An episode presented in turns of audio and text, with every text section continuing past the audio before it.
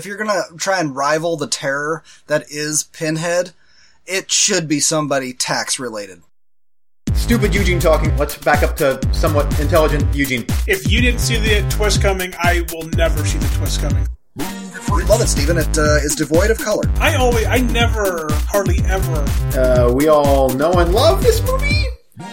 His filmography kind of goes by his gut. Like, will you get out of here? Go get smoke your pot somewhere else.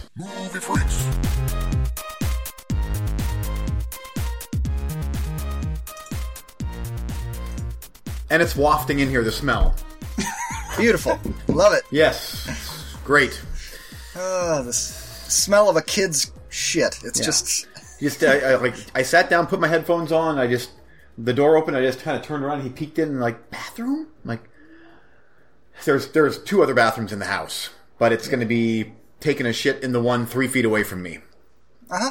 That's very normal. Corbin has, has taken to.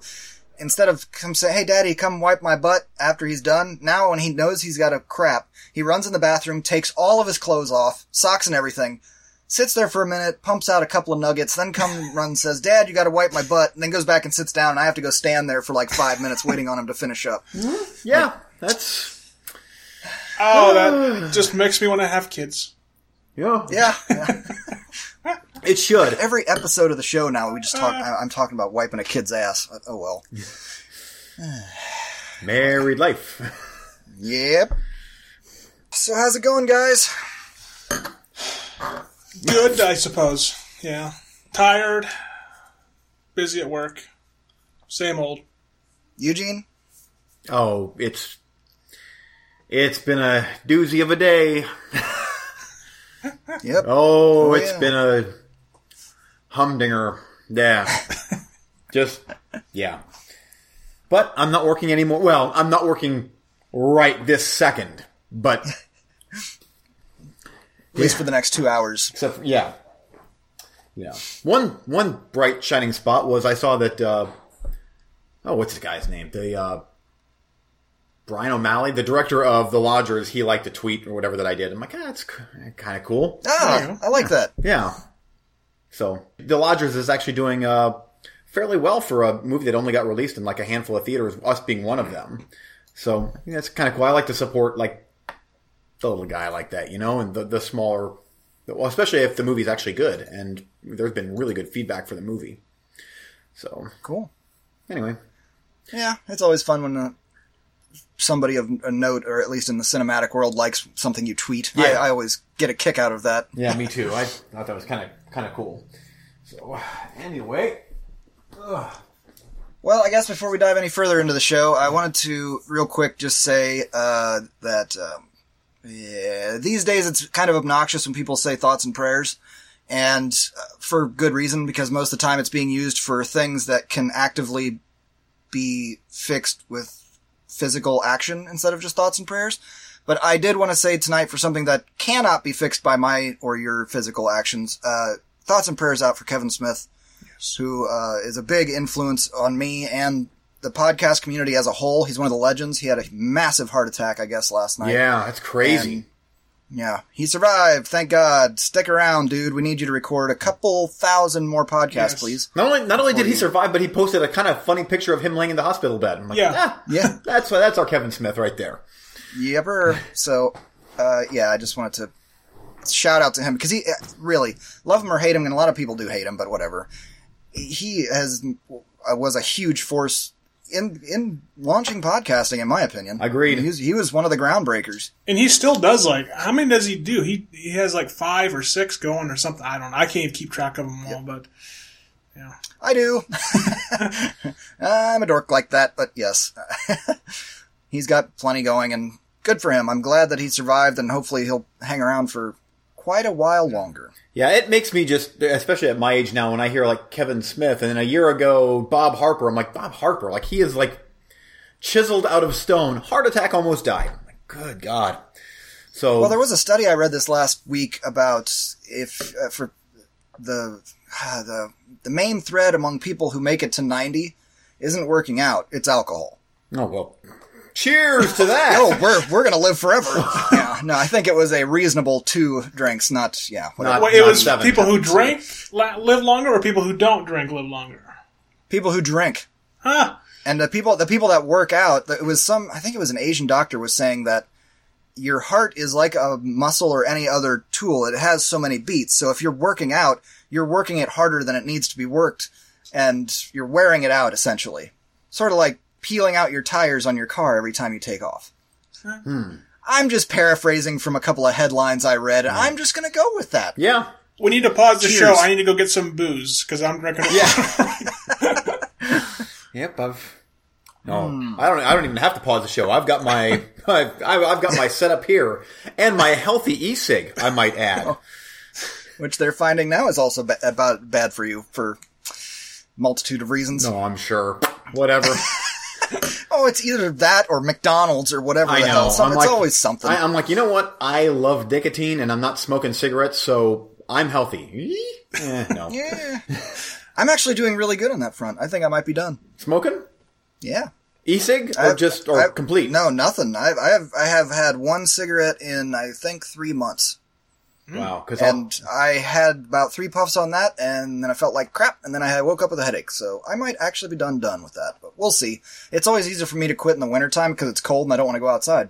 So I usually just quit for like six months out of the year. The ease of these the ease cigarettes though are like you obviously nicotine is highly addictive, but you don't get all of the chemicals that come with a cigarette. But at the same time, you know, this liquid that tastes so delicious, I'm like, this can't be good for my body. As I'm gonna just go ahead and take a drag off of my strawberry banana right now. All new chemicals. Yeah. yeah. Yay! Cheers. Steven's over there like I don't drink, I don't smoke, but I got lead paint in the house. right. I'll see you on the other side. We all die from something. That's you know, We do. And in the meantime, let's watch movies and let's talk about movies. There we go. yes, indeed. Okay.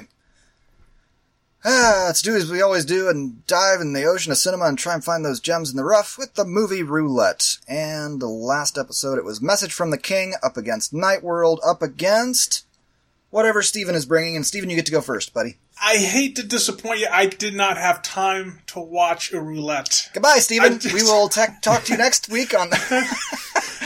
Now, oh, that's okay. Always a pleasure. now, now, what I could do though is I could chime in on the ritual because I did get that one watched after you guys' last review. Oh, that, So- to- that totally counts. Perfect. You, Yep. you just have to watch. It, it doesn't matter if we watched it. You just have to watch one of the roulettes to Yeah. have something to talk about. Yeah, well, So, I, you know, that counts. I texted you guys a little bit in that um, chat or whatever, but the very definition of a gem in the rough is the ritual. I mean, everything that I look for in a horror movie was in here, and um, for a movie like this that's so isolated, one thing that really, really has to work, especially because you have like four guys, is the the actors have to be good. They look familiar. I don't recognize them from anything, but they look familiar. But regardless, those four guys were really, really good. And if the, if you have such a limited cast and the acting is just a little subpar, the movie just doesn't work. But these guys did a great job um, with the acting, and then you mix in there all the other the bloody, gory, cool effects, and especially like the opening scene. I guess technically it's the second scene in the movie when they're in the convenience store or whatever, and then boom, that that thing happens. You're like, okay, I'm in, and then you just go. Me too. Um, but like when they get in there in the woods and then they have like not dreams necessarily, but visions or whatever, like hallucination type stuff. I don't know really what you would call it, but the one character sees the store like appear in the woods. That I, that was that all practical or was that digital? How did It they do that? it looked fantastic. But I and just how and and how that tied in, Steve. Like like um, I, we talked about this last week, but I'm like, please, just everything kind of fit together, and then with the mythology and everything that was going on and how it did wrap up. Uh, I'm like that all made sense to me, and I thought Yeah. that that was a brilliant bit of filmmaking there with what they did with that bit because it could have gone one way, but they stayed on track, and it so worked. Yeah, because it wasn't a dream. It was like actually happening. You know, it was, it was messing with their mind, but it was actually happening. And Yeah. then just the way the movie wrapped up with everything, it was just, it was fantastic. I loved it. Um, I, I really don't have anything even bad to say about the movie. It was just I, I loved it. Big thumbs up. And I like I like it when people like in a movie actually do things that normal people would typically do in a situation like uh, it's awful situation like that. Like for the most part, I'm like they're kind of acting like real dudes would act in a situation like this with a traumatic experience happening, and then this all unfolds, and no one was an outright prick like so many times in newer movies. It's like everybody is a raging asshole, and here I'm like I get all of their characters, and I get why you know, certain people are doing certain things. Well, that well, that one friend was kind of a prick because he was like blaming him for the Yeah. other guys. But I never, but I never, I, I, it didn't, I never got to the point where I'm like, I hate this guy. No, never Yeah. was I like, this guy's, come, come on, no one acts like that. They all, like, I get it.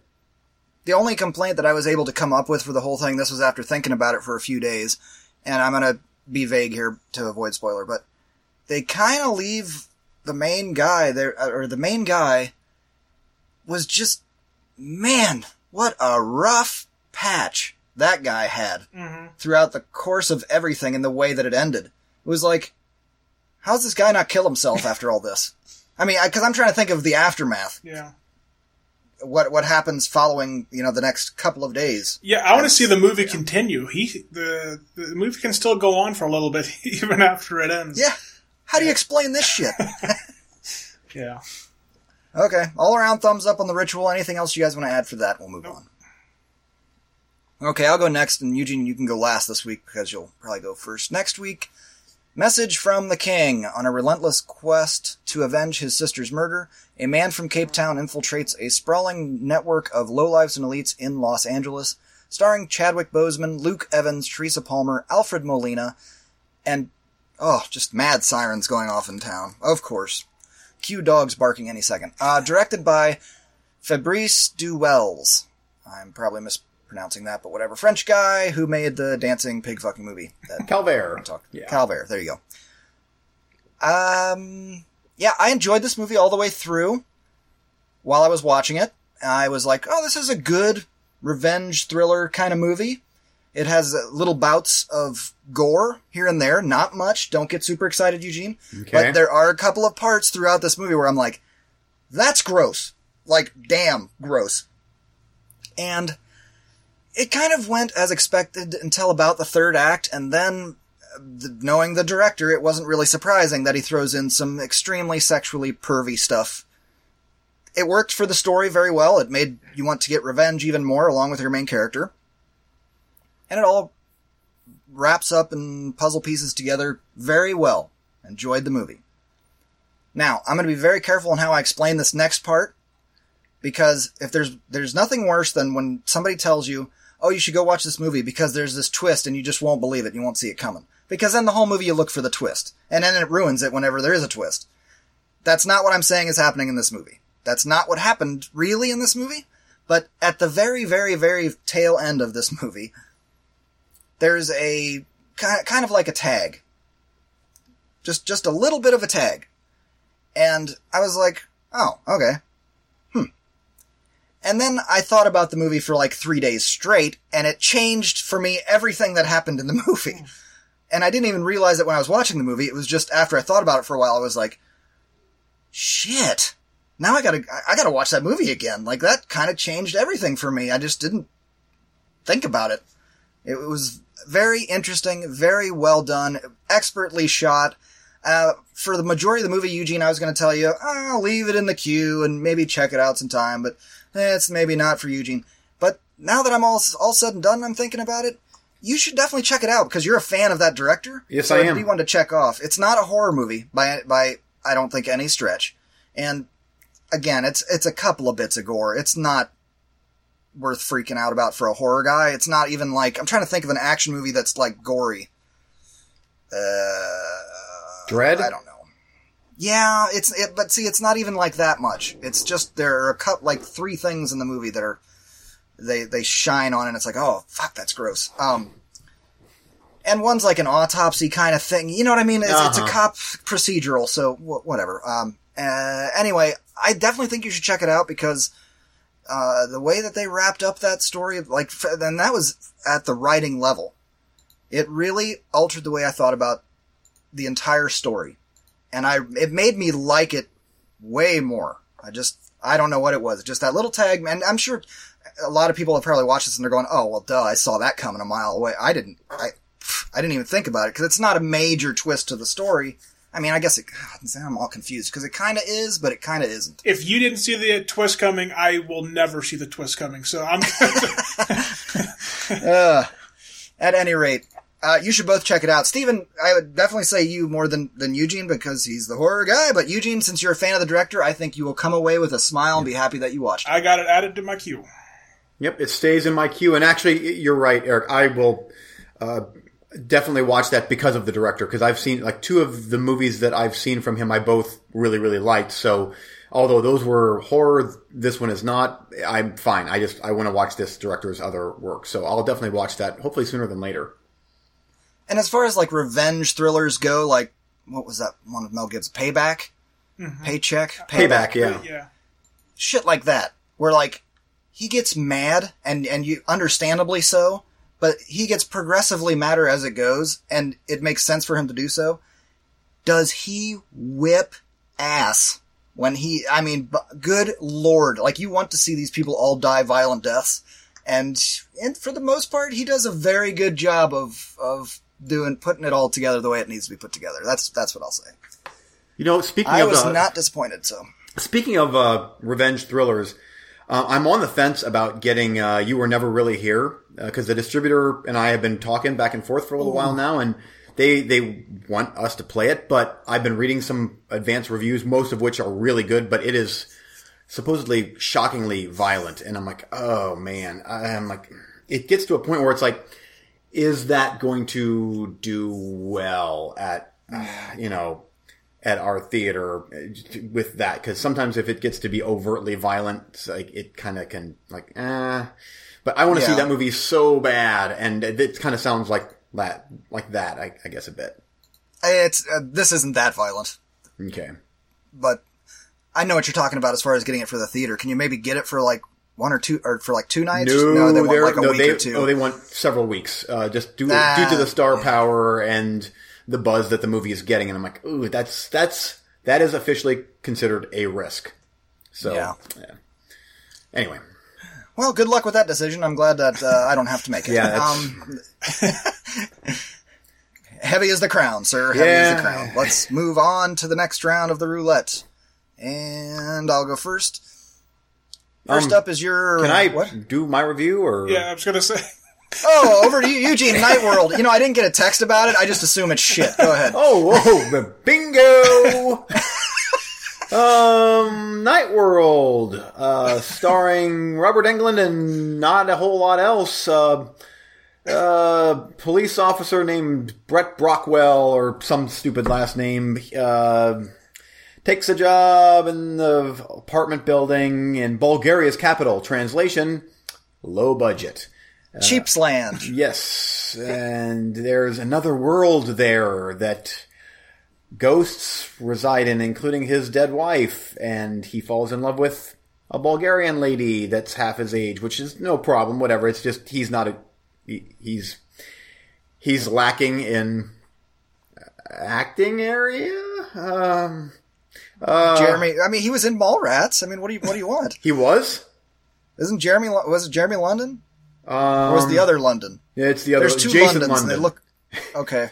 Wasn't he in Mallrats? Jason London. Uh, I don't know why I'm holding that up as like the pinnacle of acting. a movie that bombed. I don't know. No, he was in Dazed and Confused. Oh, oh There okay. you go. Oh, There you go. 119 credits. Okay, so then obviously uh, this may have fallen on directing because I he didn't work for this movie. Um, actually, nothing really worked for the movie. Just lots of talking, walking around the building, uh, dead wife ghost thingy, him and the girl, uh, fake humping, uh, Robert Englund being blind, roll credits. It wa- I mean, it was not good, but I, this is the roulette, so trust me when I say I've seen worse than this, but, uh, Does it get No. any slack? Here it says it was filmed in 18 days. Is that? Does oh, that, that long? Yeah. Perfect. Perfect. Uh, th- this reminds me, the last time Steven was on, we were talking about that shit-tastic movie that we both watched a little bit of that was in Thailand or something. Oh. And you wanted Steven to watch it. Did you get around to doing that? Uh, enti- oh no, no, oh, with. Taylor Scout Compton. Okay, it was nice talking to you, Steven. We'll get you on next time. wow. Oh for two. Okay. I will say, uh, Night World was definitely better than that, and that one had way better production values. But I, I loathed that movie. Uh, What was it called? Hellspawn, Demon, Uh, Death Angel, something uh, stupid. I don't know. Helen Taylor, whatever, from Halloween, who's not going to act again. Yeah, that that. Uh, Oh, I remember about we, this was we better. talked about that one. Yeah, yeah. Yeah, but um, yeah, mean, Night. World, and there is that there is such a thing in this movie as Night World, which is oh oh okay, it's we're done. I'm starting to get. It was angry. also Just the about it was the first Bulgarian production to get a limited theatrical theatrical release in the U.S. So I mean, there's something there. yeah. Oh, okay. Robert Englund's blind in it, and he's the exposition guy that explains everything to our Brett Brockwell guy, and Brett Brockwell. oh, and they smoke cigarettes because. ah, no, let's move on. Okay. Well, I already tried to, but you wanted to, you desperately wanted to talk about Night World. uh, okay. Uh, next round for you. Here's your uh, roulette horror pick of the week. But I, I watched the trailer and it it might it's foreign, and so it might be might have it looked okay maybe might might have some scares in it. Uh, in 1991 Madrid, after holding a séance at school, a teen girl minding her younger siblings at home sus- suspects an evil force has entered their apartment. They play with a Ouija board. Ooh, and then the girls all act all possessed and jump scares. Uh, next up, the breadwinner.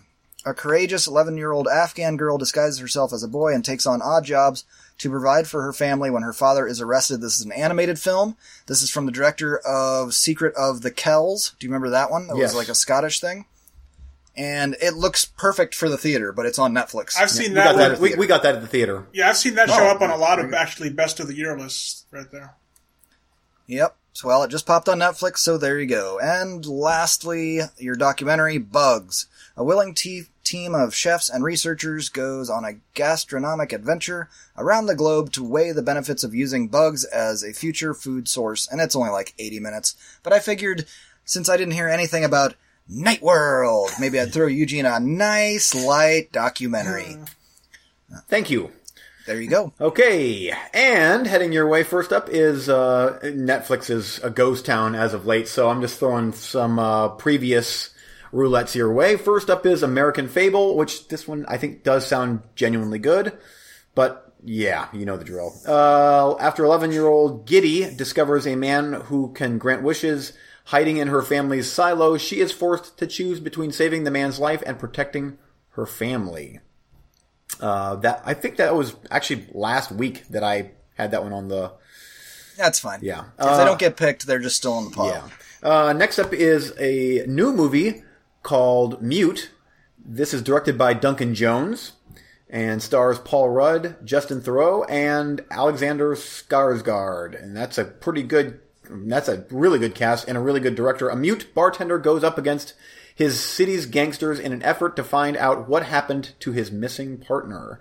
And uh, wow, that's uh, that could be ritual level good. Uh, and lastly is the the good old similars. Uh, this has been on. This is honestly uh, getting to be to where it's been on the roulette longer than most other stuff that we keep throwing back and forth, or at least I throw your way.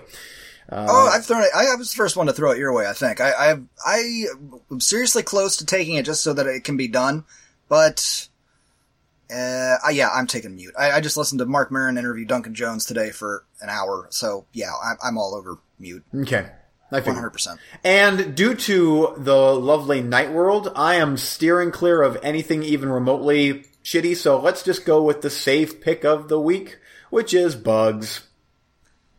All right, there you go.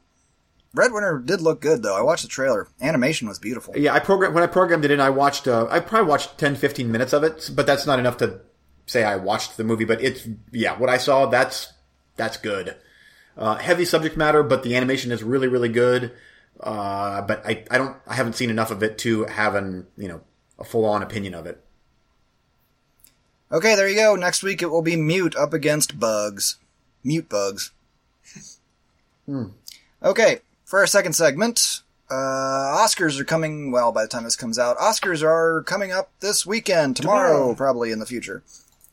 And so I wanted to chat about Oscars and put out there our annual Oscar contest.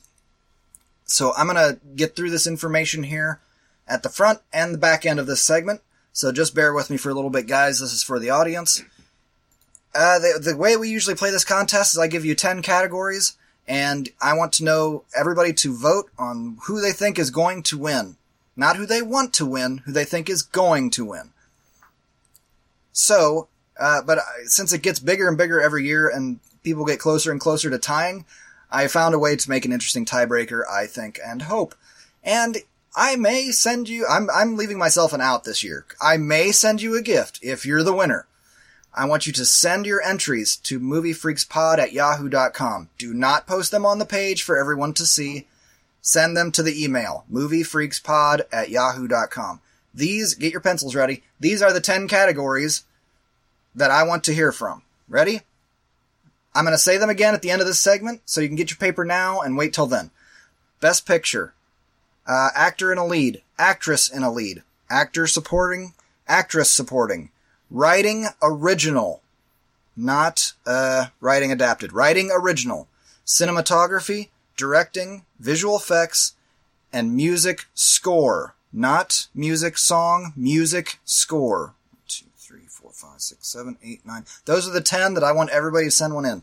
Then of the remaining eh, 13 or 14 categories, I want you to pick one and pick a winner.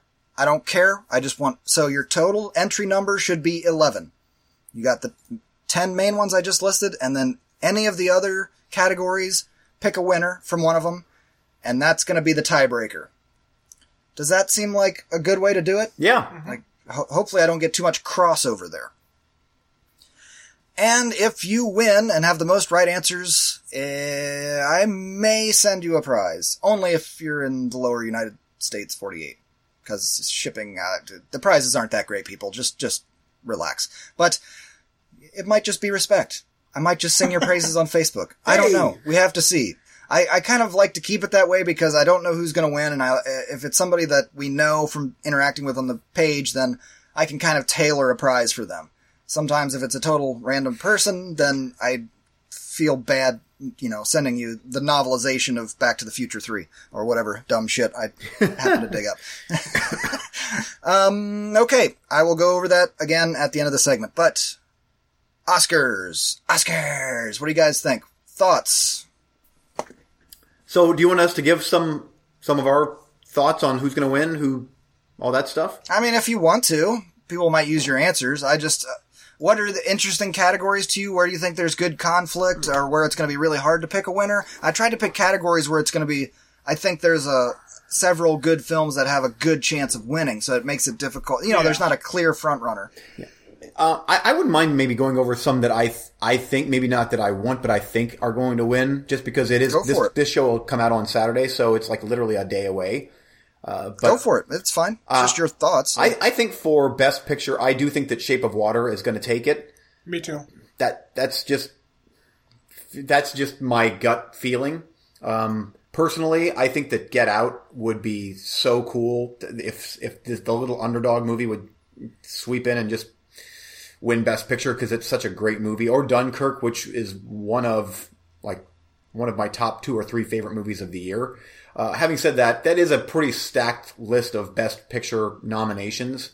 Uh, so uh, I haven't seen them all, but I would guess that Shape of Water is going to take Best Picture. Steve, what do you think? You've watched most of them, I believe. Uh, I've seen all of them. Um, I think, like you, I think Shape of Water is going to take Best Picture. If it was up to me, I would have Dunkirk um, uh, win Best Picture. Um, I don't know there's going to be too many surprises. I think Best Picture is kind of obvious. At least, I mean, from what I hear, by here I just mean searching it on the Google. Uh, and for actor, I, Gary Oldman, I think that's about as much of a lock as can possibly be. Um, you think so? You think even above Daniel Day Lewis and his final? Oh, I think so. I think that's the biggest lock there is. Is Wow, Gary okay. Oldman. He he's won every single award leading up to the Oscars. Yeah. Now then, And I, I also agree that I think Shape of Water is probably going to be the pick for Best Picture, but I think also too everybody is so sure that it's going to be the pick That won't that be. I'm looking over the list and I'm going, Call Me by Your Name. We have you know uh, gay romance movie. We've got two war movies. Uh, Get Out's not going to win. Uh, that would be a shocker among all shockers. It wouldn't bother me if it did at all. That'd be great. Lady Bird has got nothing but love all across the board, plus female director, which has been a topic this year. Phantom Thread, uh, when isn't a Paul Thomas Anderson joint up in that conversation? And it's his last movie, quote unquote, Yeah. for Daniel Day Lewis. So there's that. The Post, the media getting one over on the government. Why? I mean, it's that kind of year. Yeah. That I, I three billboards, racism. I mean, it's just, there's all kinds of things here that any of these I think can have a pretty good chance, except for Get Out. I don't. I'd like to see that happen, but I don't think it will. I think the one, if there's one that has a chance to upset up the Shape of Water, I think Three Billboards is probably the one who has the best chance. Um, but I hope we do get some upset. It's always more fun when, you know, they call the name and you're like, oh, what's going on? Yeah. So I hope I there are upsets, but uh, yeah, I think Shape of Water. But Yeah, I think even for, like for for best director, uh, I'll just stick with uh, Shape of Water. Guillermo del, del Toro is probably going to take it for best director. Um, Has he won a lot of awards? no, I mean major awards. I know no, he's been nominated a lot, hasn't he? Yeah. But he, he hasn't quite. Hmm. But I think it's cool. That it's a fantasy movie, and it's you know a fantasy science fiction type director. I think that's that's cool. I I like that. I was just going to say, I think like supporting actress, a lot of times you'll see upsets there. That's usually a category that's kind of more difficult to pick. I think Allison Janney might be the favorite there, but I that one I think is kind of up in the air for two or three different people to maybe win that one. I'm really interested to see what happens with uh, directing and uh, writing original. I think those two are going to be really interesting. Now I did watch. Um, we're right now we have the Oscar uh, shorts program running at the theater, so uh, all of like every single nominated short is is playing, and I watched all of them, and uh, I know that these are. I don't want to. I hate to say they're lesser type categories, but it's you know it's cool to watch them all and see what might be an up, up and coming director or um, it's just it's almost like filmmakers are putting their talent out there for possibly bigger gigs and uh, there it was interesting watching them all it's almost like the categories themselves reminded me of little versions of the the big nominated movies that you know dealing with racism and school shooting and uh, the, it runs the gamut of of things that are you're going to find in the the big awards. So I I I'm going to real quick here go through what I think is going to win best animated short, best live action short, and best documentary short. Let's see if I can get any of those. I think that for animated short, um, now this is not necessarily what I want to win, but I think that Lou will win. That's the Pixar short. It's really really good. Um, what I would like to win is uh, Garden Party, which was fantastic. It's a French animated movie with some of the best animation I have ever seen in my life.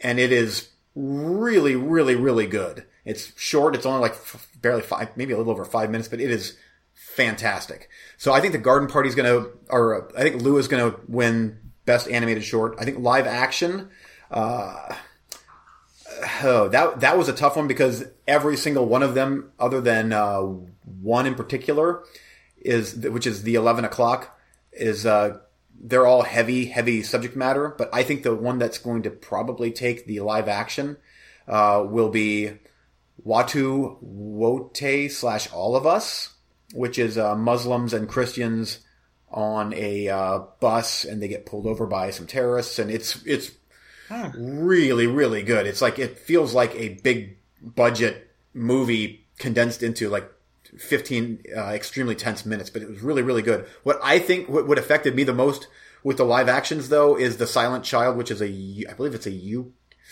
either Australian or UK short, but it was so good. It's about this um, this little deaf girl and uh, her I don't want to say oblivious parents, but her her very obviously wealthy parents that don't- have time for her. They hire this uh, this teacher to help teach her uh, to listen to voices. Well, this teacher actually uh, wants to teach her sign language, and that's too difficult for the parents to. They don't want to. They don't want to deal with that, and it is it is so heartbreaking. And it like I wasn't expecting like I, these are shorts. I'm going to be fine. But that one there at the end, I'm like, oh, here come I'm getting choked up over this one. That was extremely good, but it doesn't. I don't. I can't see that one taking uh, the best live action. Uh, anyway, um, and then as far as the documentary shorts, I think that Edith and Eddie will take it because of the subject matter, but it was probably my least favorite of the bunch, which is uh, this a 95 year old and a 96 year old. Uh, they get married, and the uh, the woman's uh, children come in to just cause problems, and it's it's really really sad. Uh, but it, it feels like it feels like something that would win. But I think what should win is Knife Skills, which was uh, filmed in Cleveland. It's actually about a Cleveland restaurant that uh, that basically it's a program for people that are fresh out of prison. They can go through this course, a culinary I course. heard about this one. Yeah. And they, you know, the best of the best end up working at this place, or it's a program, and I mean, it's like high end cuisine, and you know, the owner of this place, he himself is kind of a damaged soul, and it was it was fantastic. Like, and even though I mean, I love Cleveland, so if, I'm gonna, you know, I'm pushing for Cleveland for the win, but that was the one that affected me the most for the uh, documentaries. But they were all really, really interesting to watch, and it, like I said, just interesting to see how these are all miniature versions of the big movies that are out there. So, And anyway, like everybody in that restaurant, like all of the workers, busboys, waiters, servers, like the majority of them are felons, right? yes, yep, They're all felons. Yeah, that's cool. yeah. But and you can tell like it's it, the owner. He means business, and if you don't cut it, you're out. Uh, and there was a lot of respect going on there, and it was it was really cool. And just to see some shots of Cleveland, I'm like, yeah, Cleveland. Heck yeah. So okay, that's an I, I've rambled on too long.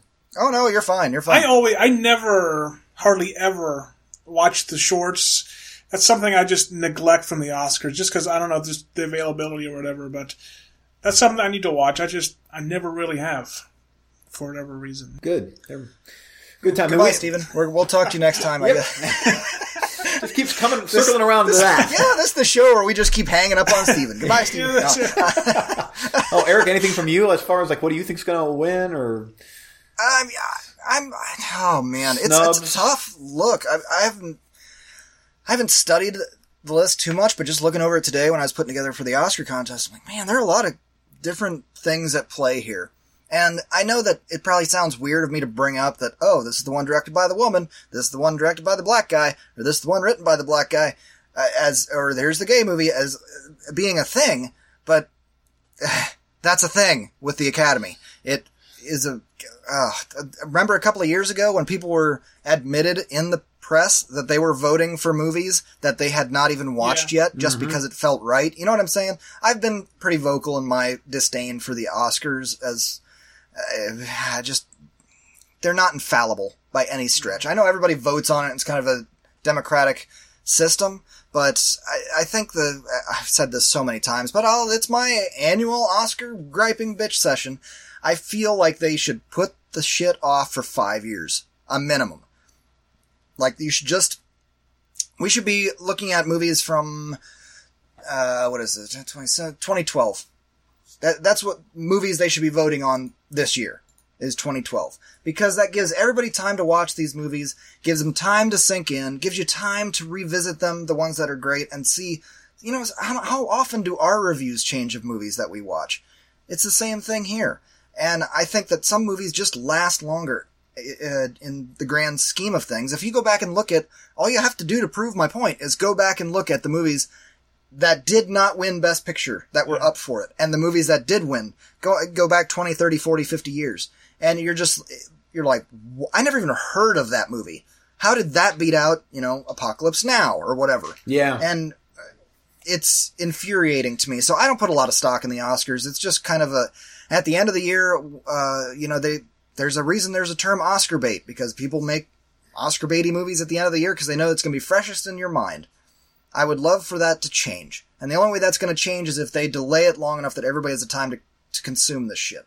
Otherwise, it's just a bunch of people in the industry cramming 50 movies at the end of the year. Yeah. And then going, ah, that's the best one. I still will never understand the Shakespeare in Love win over Saving Private Ryan. That that was the biggest in that I can think of. That was the biggest upset that I can remember. I know that there was the other one. Uh, what was it called? Um, oh, it was. Oh, Apocalypse Now lost to, uh, Kramer and Kramer? I think Yeah, I think so. Crash. Crash was the other one that I was thinking of. That was a complete surprise win when that thing took home Best Picture of the Year. Uh, and it's a good What movie. that went over? No, that was a while ago now.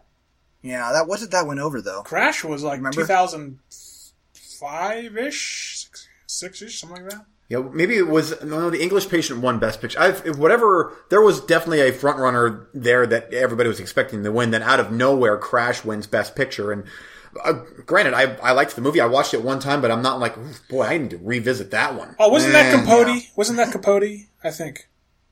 Could have been. I think that's when Philip Seymour Hoffman won for that. Uh, maybe actor, but Capote didn't win Best Picture No, ever, did it? no, I'm saying Capote might have been one of the ones people wanted to win. Let's, what year was Crash? Oh. I'll look it up. Okay. I, when I, I, want to say I'd say you're right. 2003, 2005, somewhere. Crash around was? I don't know. Crash was 2004. Hey, I had the field goal posts. Yeah. Close. but I, I, yeah, I just I remember I that was the one. Like I don't always watch all of the Oscars, but that was one where I did, and I remember at the end, I'm like, what? Yeah, that was it. Was Like that was one that was like way low on the list. Like that that that was a that's the Get Out. That hey, your award is your your award was that you were nominated. yeah that year. It was Crash, Brokeback Mountain, Good Night and Good Luck, Capote, and Munich. Those were the Best Picture nominees. Hmm. Yeah, I mean, eh, any one of those, flip a coin. Good night and good luck was really good. Again, another one like The Post, where the media is rising up over the government. Did you ever see that one, Eugene? No, That's a good movie. I don't Never saw know that that. I have either. Actually, I don't think I have. Oh, you'd love it. You'd love it, Stephen. It uh, is devoid of color. Yeah, it's right up my alley, man. Yeah, That's a good movie, though. I was surprised how much I enjoyed that one. did you guys watch Capote? yes. I did not. I wanted to, though. I just never got around That to was it. good. Another reason why you should delay the Oscars. Because I know that the paid professionals, the people that get to vote, have time to just sit around and watch five movies a day. And I know that on this show, it probably really seems like we do. But Yeah. uh, no, I, I don't have time to track all of those down. Although I would really like to get on the Oscar screener list wherever I can sign up for that, oh, please. Yeah, Oh, that'd be nice. that would be magic.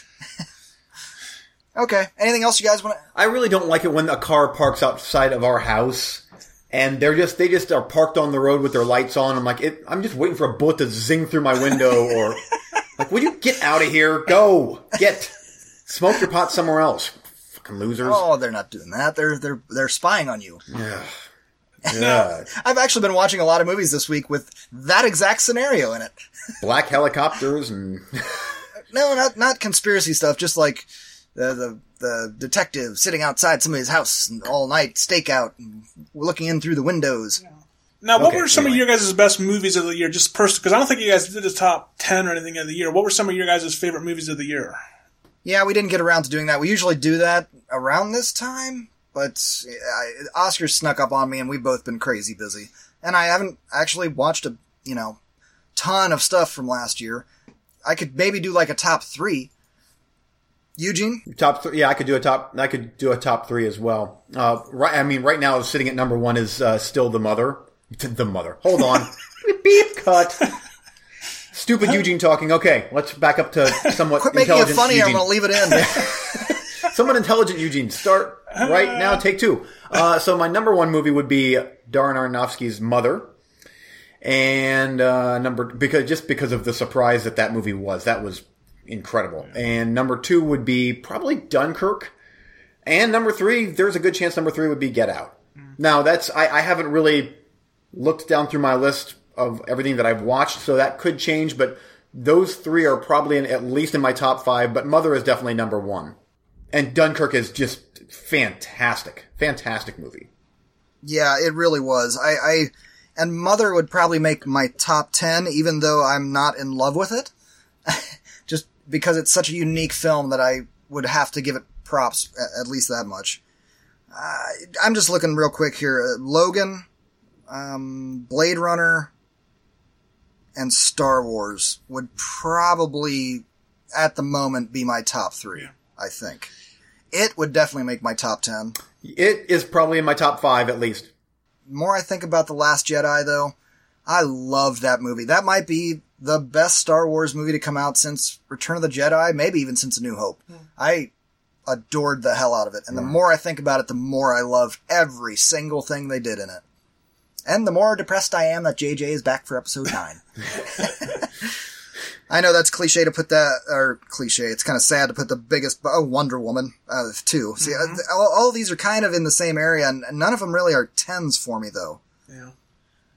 Get Out, I would I would give props to that movie, even though it's like like I said, it's a hard watch, and it's not like vastly entertaining for me because it's so I on got you. point with its politics. Dunkirk was amazing too. I don't disagree with you. I do want to see that Ladybird because people have Lady been Bird's talking fantastic. that up like crazy. Yeah, what else here? Uh, I was I've seen there's been a lot of like sevens and eights. Lucky Logan. Yeah, Lucky Logan was really good. That was good. That'd make an honorable mention for me. Emoji Movie would probably be number one, obviously. Yeah, it's on everybody's list. Uh, yeah, it's such a boring pick. It's so obvious. Steve, what do you think? I mean, you Um, I think I was trying to. I wanted to watch Hostiles yet, but I just I didn't get a chance to get to the theater, and now it's gone. I, I think I have my top ten pretty much in place. Um, actually, I think a roulette actually made my top ten. Um, Raw, you remember that crazy oh, French? that's a great. That's in my top ten as well. Definitely. I've seen that on some top ten lists from Yeah. the internet. So That that's one that, that just sticks. It's just so weird and bizarre. I think I put that number ten. Number nine, I think I have Wind River. Uh, eight, uh, Molly's Game. Seven, Phantom Thread, which I can talk about more later on. Uh, six, I have The Mother. Um, Yep, the mother. See, now I have to leave that in. There, there, now I have to leave it all in. Okay, carry on. uh, number five, I have Lady Bird. Um, number four, I have A Ghost Story. Um, and uh, number three, I have uh, The Shape of Water. And number two, I ha- I mean, I love this movie so much. Wonder Woman. I've watched that movie, I think, four times. I've I love that movie. Cool. It's fantastic. I've Um, only seen it once in the theater with my wife and daughter, which was just magical to see Yeah. their reactions to it. But I, and I have it on Vudu. I can't wait to watch it again. But I'm like, I have to wait until the girls are ready. it's so awesome. Uh, but number one for me, Dunkirk. It's just visual storytelling is just, and the music and everything is just fantastic. So I think those are my top ten pretty much for the year. That's a great list. Very good Yeah, see, and, and like a lot of those, I think are kind of eights, nines. I don't think there is a clear front runner in this, and part of what scares me off of voting for Shape of Water to win that for the competition, or that we do, is that it has so many nominations, and everybody is loving on it so hard that I'm just waiting for it to not win. Yeah. Yeah, Anyway. there's been some fantastic movies this year. I think that this was a really good year for movies. yeah. And there, uh, there's a number there too, like just audible mentions that are fantastic too. But yeah. Oh, actually, an honorable mention, Eugene Blackcoat's daughter. That one, I actually- I, I had consideration for the top ten, but it just it, not quite. It's it's like that fifteen to twenty range probably, Hmm. but good flick. Fantastic movie. That's in my top. Well, I'm, it was not. I'm, I have to look to see when it was actually released. If it was released in 2017, then that's definitely making my top 10. Theatrically, it was this year. Okay, well then that's that's an easy top 10. I I love that's my type of of really creepy. Eugene's got 15 movies in his top 10 again. Oh, of course. yep. Oh, yes, and also uh, I really liked Happy Death Day. That was one of the biggest seen that. surprises of the year for me. I loved Happy Death Day. Have you guys seen? Yeah, I mean, that's just, Haven't no, not that yet. That's just, I mean, I guess I'm just thinking of the theatrical releases because, yeah, I'd have to go over the roulettes. I do know that there were a few roulettes this year that I really, really enjoyed, but they were like Netflix originals. I don't think they got a theatrical at all, so they wouldn't count for Oscars, but they could still make my top 10 list. Yeah. We'll see. Okay. Are you guys ready to move on? Any final thoughts for Oscars? I want surprises. That's all, I guess. And no mistakes this year would be nice. But although Yeah. that was quite entertaining, so maybe we want mistakes. I don't know. Who's hosting it? Is it Jimmy Kimmel? Yeah, which uh, I'm not the hugest Jimmy Kimmel fan in the world, but uh, he'll be fine. I'll take it over the song and dance guy that they has done it 10 times, whatever his name is. With Billy, Billy Crystal? Crystal? Yeah, nah. Yeah. They need Ricky Gervais to host this thing. That'd be cool. Okay, uh, I'm going to run down this list for the Oscar contest again for our listeners. If you're listening, I hope your pens and pencils and notepads are ready. Here are the 10 categories that you need to give me who you think will win in.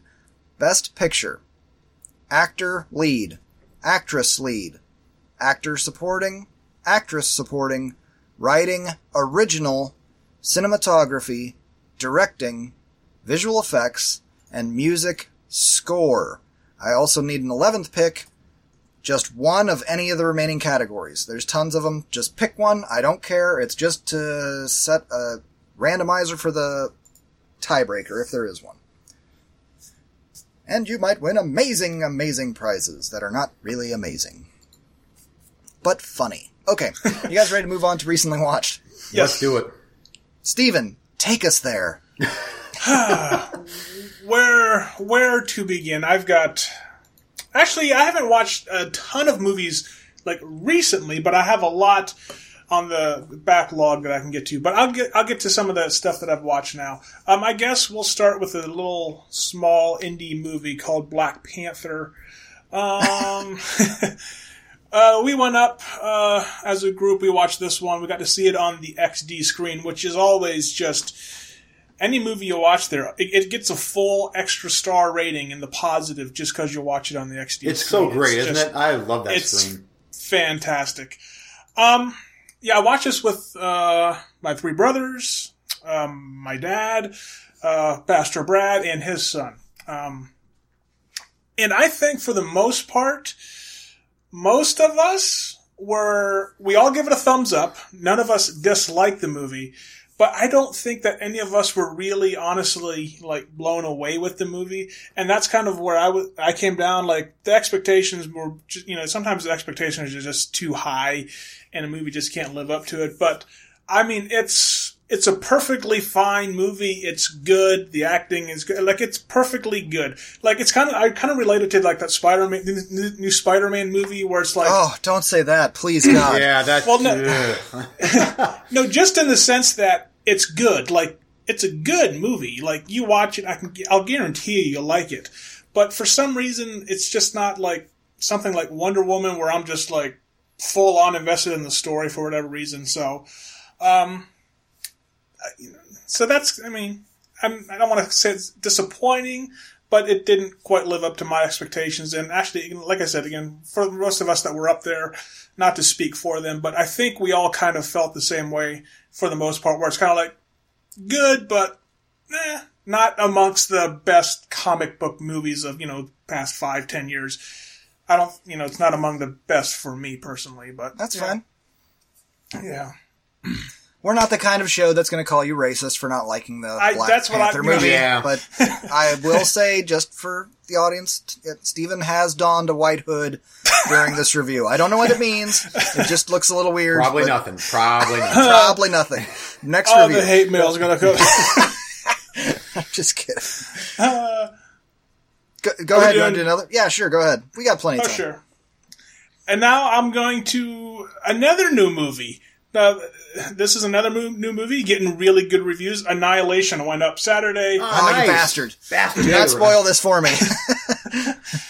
Um, now, I could almost echo the same review that I just did for Black Panther.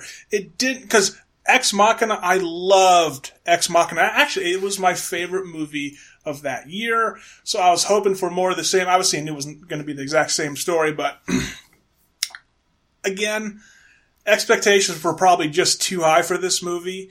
Um, so it didn't live up to that. But again, you know, four girls, four or five girls, scientists, you know, they go into the shimmer um, to figure out what's going on inside of there, and then it, it's very it's very sci-fi ish. And I, I have the basic understanding of what's happening and, and what's going on and kind of how it ends. Like, I understand all of it, even if it's not like down to the exact science of it all. But I kind of I understand the basic things that are happening. But it's fairly deliberately paced, and I you know it's just kind of like okay, let's uh, let's keep going here a little bit. It, uh, not boring necessarily, but just uh, it could use a little bit better pacing and, and whatnot. So, um, I and I didn't.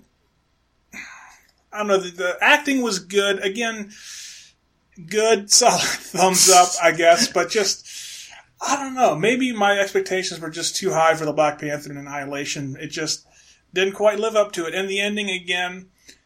I understand what happened and everything, but it wasn't like amazing. You know, it just it fell short. It it just fell short. Still give it a thumbs up. Go check it out, but just fell short. So, Have you seen uh, The Beach with Leonardo DiCaprio? I have. I heard you guys talk about I that one. I love all the that time, movie. But I just haven't seen that one. Yeah. Okay. The reason I ask is because uh, Alex Garland wrote the novel The Beach, and that was turned into a movie by Danny Boyle, and he wrote the screenplay. Alex Garland wrote the screenplay for The Beach, and that movie was kind of divisive. A lot of people hated that movie. It was the follow his follow up to Trainspotting. I loved it, and uh, da- da- da- he's written Twenty Eight Days Later. Uh, Love uh, that movie. Sunshine. See that And- Sunshine was great. Love that movie. and then his first direct directing gig was Ex Machina, and his second one was Annihilation. So a novelist that moved to directing is very fascinating. But I like to ask people what they think about the beach, so I can get kind of a gauge for um, what they think of his writing work. Yeah. Anyway, See the Sunshine. Sunshine is one that I watched within the last year ish, something like that, and that's one that really surpassed my expectations. Because that's I always put off watching that one, and I watched it, and I that was fantastic. I love that one. And I was Ex Machina, a big fan of that. Twenty Eight Days Later, I think Eugene, we watched that at your Yes. house. I think that's the Uh, sequel. twenty right? Yeah, twenty eight weeks. no, no, later. Twenty Eight Days, the first one. He wrote the first one. Okay, yeah. Well, which one did we watch at your house? That was 28 the sequel, weeks. I think. Twenty weeks later. Anyways, I've seen twenty eight days later too. But um, yeah. So I'm, again, Annihilation, good. Just didn't quite live up to the expectations. I don't know. Okay. Again, like sometimes the CGI, like it's very has that kind of Avatar thing where everything's very animated around it. A lot of the times, and sometimes when you see the creatures, it's like it's so animated. It's just like so it almost takes you out of the movie because it's like I know that's just 100% an animated creature and it just okay whatever so I gotcha. anyways yeah Okay. Uh, I guess I'm next in line. We'll do a couple here. We'll get back to Steven's review of Birth of a Nation next round. Um, how about a couple of VHS movies? Uh, Firewalker. I bought twice because the first tape was so messed up it was, was unwatchable. But I finally got around to a well, the second copy actually works, and nah, not quite the movie of my childhood memory. I remember this movie being really kind of creepy and scary, at least for my age. And I, especially the end. I remember the end being really creeping me out as a kid. There was this scary voodoo guy and knives, and it was just really creepy at the end, supernatural. Wow, my, my, my it's just funny to look back at how non-horror-y my, my childhood cinema watching was. Because this movie is actually an action comedy, where they're cracking jokes the whole time, and at the end, by the time we get to the part that I remember being creepy, not creepy at all. But it's a Chuck Norris Cannon movie, so it deserves to be on the VHS shelf. It's fine for what it is, as being another Cannon thing. If you're a fan of Cannon, you'll be fine with this. By that, it's a shit-tastic masterpiece. You know what I mean? Did it feel like because that's PG, if I'm not mistaken? Did it feel like it could have been better had it been more of like the R-rated Cannon type stuff, where there was just murdering everything and just really going for Absolutely. That's what this movie needed in spades, and that's the way I remember it as a kid, but uh, I probably saw it when I was like eight, you know? Yeah, So, no, it's not that. It's, it's very much trying to be a lethal weapon with less blood, I guess. I, very jokey. This thing is very, very jokey. Like trying the rundown or something. Nah, it's fine. It's fine. At least I have a working copy. I'm happy about that. I'll watch it for nostalgia every once in a while. Uh, next up, Above the Law, Steven Seagal. And I was Oh, really I hoping that that this would be as awesome a time as I had with the the one that I reviewed last week, Marked for Death. It's not. This one is he's, he's you can you know his filmography kind of goes I hate to say by his gut because Skinny Seagal awesome, but when you start to get to kind of beer gutty Seagal, it starts to Wane a bit. Yeah. It's fine. They run around, shoot a bunch of people. It's everything you want in the kind of late 80s, early 90s martial arts, chop socky, uh, not even chop socky. It's just people not even trying. They run at him and then he, they're flying across the room. Like, okay, because anybody would ever do that. That's, that's how you attack somebody. You run at them and then carry them off them like a ping pong ball and fly through glass. That's another thing I'm noticing a theme with Steven Seagal movies. The man is always surrounded by glass things, and he's always throwing bad guys through glass things. It's glass walls, it's jewelry, display cases, everything's glass. Sometimes it's just, here is a stick going floor to ceiling, and it's just holding glass for no reason. Crash! in Slow motion. Jujitsu. I'll pass. Yeah. Yeah, it's yeah, it's a fine VHS. Much, much, much more VHS to come. Oh, yay! Oh, I've been on a tear. I love this shit. I've been, I've been eating it up. All this, this action nonsense. It's just great, and it's all its fuzziness. Okay, Now, where are you buying all these VHSs at? Uh, interesting story behind that. So I've I've been talking about it on the show that I've been getting back into buying some of this shit again, and uh, I travel for my job on a daily basis. So I know where all the thrift stores are. I know where the Goodwills are. I just for buying movies on the regular. I in the last month I've been to like mm, every Goodwill in about five counties, and some of them have a smattering of VHS. Some of them have a couple of shelves. It's different for every single because some places they just throw them away.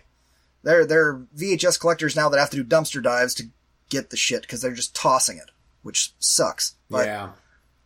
uh, so I've been avoiding the smaller town ones because this what are, I know what I'm going to find at the one in this town. Nothing, because this is a podunk Amish town. There's nothing like. Give me a break. But uh, this last week, I was trying to find some more Goodwills that I don't normally come across or whatever, and then I had to go to a dentist appointment, and I took my youngest son with me, four year old, and I thought I was only going to be there for 15 minutes. Turned out I had to be there for 50 minutes. Judas Priest, you ever try and entertain a four year old or get him to sit still for 50 minutes? Are you out of your freaking mind? Meanwhile, somebody's in your fucking gums with steel hooks and damn sadists. Um, so he did a, actually did a really good job, and so I was like, you know what? I'm just going to stop by the Goodwill here in my town, and I'm going to buy him a toy, because I can get him a piece of crap here for a buck. Went in there, and they have a bin right inside the door, and it said five for a dollar VHS. I was like, holy shit! I got to go through this. Five for a dollar. Everywhere else, they're a buck a piece. So I go through there and I get a couple, and I'm like, all right, sweet, yeah. And then I, I go back to the toy section with him, and I wander into the back. They got like three or four racks, five, six feet tall. Hmm. Fl- uh, just like, I, I'm a kid in heaven. I went nuts. I spent two dollars. So I came out with 10 movies and then I went, I, I didn't have time. I had to go get the other kids from school. So then I went back on Sunday and spent $3 and came out with another 15. Uh, which you'll be hearing about in, in coming soon. I've got a whole ridiculous stack over here of shit that is going to be coming up, and it's all very VHS worthy. Uh, that is to say, I look at it and like, oh, I can get that for 20 cents? Yeah, I'll take that. Would I buy that movie for a dollar? No, I wouldn't. Or is it worth a DVD? No, nah.